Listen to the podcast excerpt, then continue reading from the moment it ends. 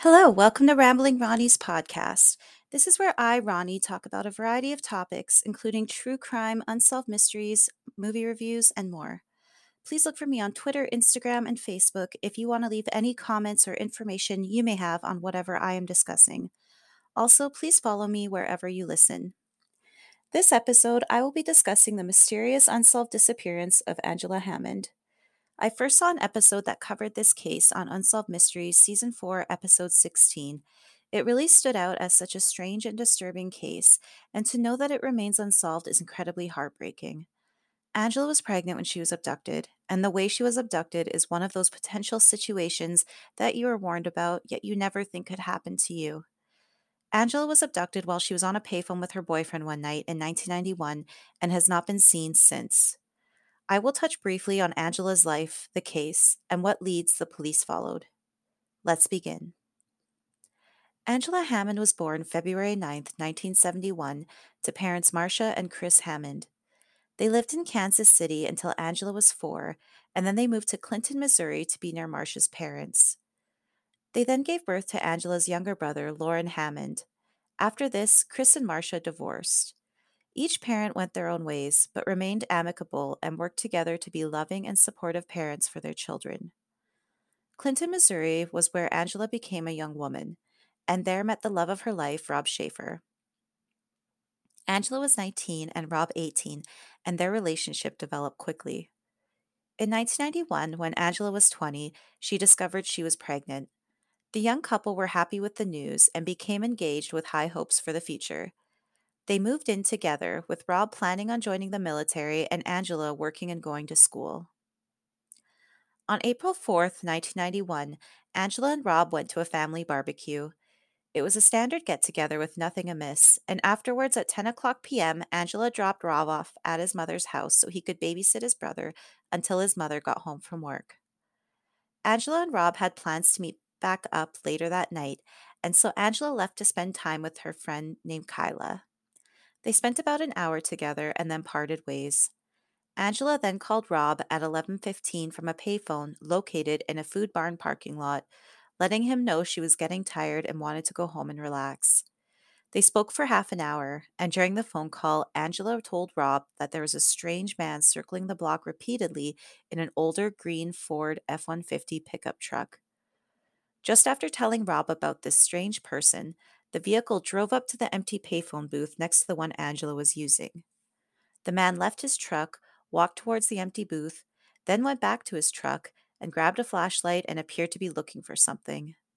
Angela asked the man if he needed to use the phone, and he said no. According to Rob, that was when he heard Angela scream. Rob then drove a vehicle that was at his mother's house to Angela's location, desperate to help her. On the way, in a dramatic moment like a scene from a movie, the truck passes Rob, and he can see a woman is struggling and screaming inside. Rob put his vehicle in reverse and made a U turn, giving chase until the car's transmission failed. Rob walked back to town, managing to get a ride to the police station so he could report what happened and get help. Rob arrived at the station after midnight and told the police about the incident, and the police were skeptical but began to investigate anyways. They found the broken vehicle Rob had been driving in the middle of the street and Angela's car abandoned in the parking lot where she was using the payphone. Her purse was still inside her car. Angela's parents were then notified, and the cops had to do their best to track their daughter. Rob was considered a prime suspect, but was eliminated after he passed a polygraph, and witnesses had come forward reporting to have seen the green Ford F 150 driving in the area suspiciously at the time Angela was in the parking lot on the payphone. There was speculation of other suspects, but nothing was substantiated. The community of Clinton worked together to put up posters and conduct searches. This was all to no avail. Nearly two weeks later, the Clinton police contacted the Missouri Rural Crime Scene Squad to get assistance looking up older Ford F 150 pickup trucks. Nothing came of this search. Police considered Angela's disappearance to have a possible connection to two similar disappearances that happened earlier that year. On January 19, 1991, in Macks Creek, Missouri, 42 year old Trudy Darby was working the night shift at a local convenience store. At 10 o'clock p.m., she was getting ready to close up when she noticed three men hovering outside. She called her son and asked him to come to the store and be with her as she closed up, and he agreed to come. However, by the time her son arrived, Trudy was gone. Two days later, her body was found 15 miles away, nude, with two gunshot wounds to the head. On February 27, 1991, in Nevada, Missouri, 30 year old Cheryl Ann Kenney was working at a convenience store, also working the evening shift. And similar to Trudy, Cheryl was closing up when the incident occurred.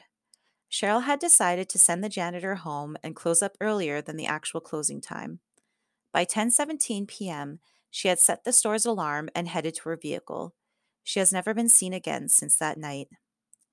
For the cops at the time, these two cases seemed very similar to Angela's disappearance, and both were within a 100 mile radius to where Angela went missing.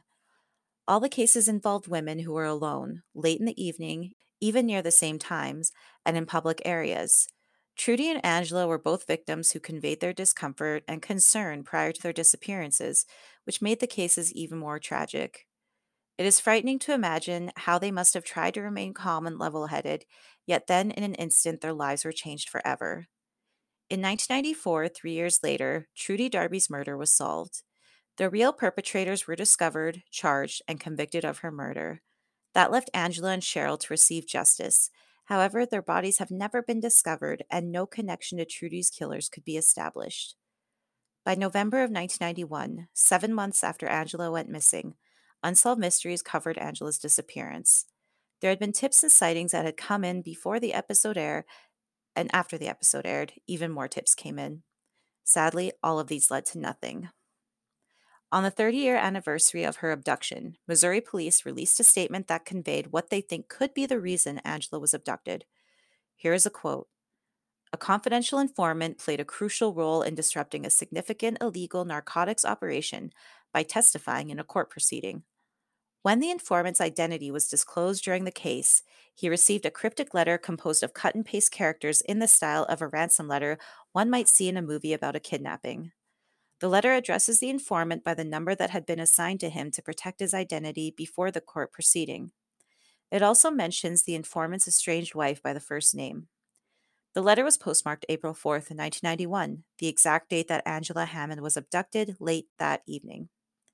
The informant's wife and his daughter, also named Angela, were living in Clinton, Missouri at the time. Unquote. The cops seemed to have honed in on the green truck early on in the investigation, and when that led to nothing, they had nothing else to go on. I'm not privy to their full investigation, but so much is fishy about this case. It is a wonder how it is coming to the forefront now, after all these years, that this informant may have been the true target. It is said that the letter that he received was marked with the date that Angela was abducted. I will have a link to my sources, including articles with descriptions of this letter, in the show notes. With this information, it is frustrating and so sad to know that someone may have mistakenly abducted and killed Angela over an informant related hit. If this hit was real, it is another layer to how messed up humans can be and how people are willing to kill anyone, even someone not directly involved in crime. So much time has passed that I can't imagine this case being solved, but I remain hopeful. 30 years have passed since Angela and her unborn child went missing, and the Hammond family are still waiting to know what exactly happened that night. I hope you enjoyed this episode. Please follow me on Twitter at RamblingRONI, Instagram and Facebook at Rambling Ronnie's Podcast, and let me know what your thoughts are on this case. If you have any extra thoughts or episode suggestions, feel free to email me at ramblingronniespodcast at gmail.com. Thank you for tuning in and take care.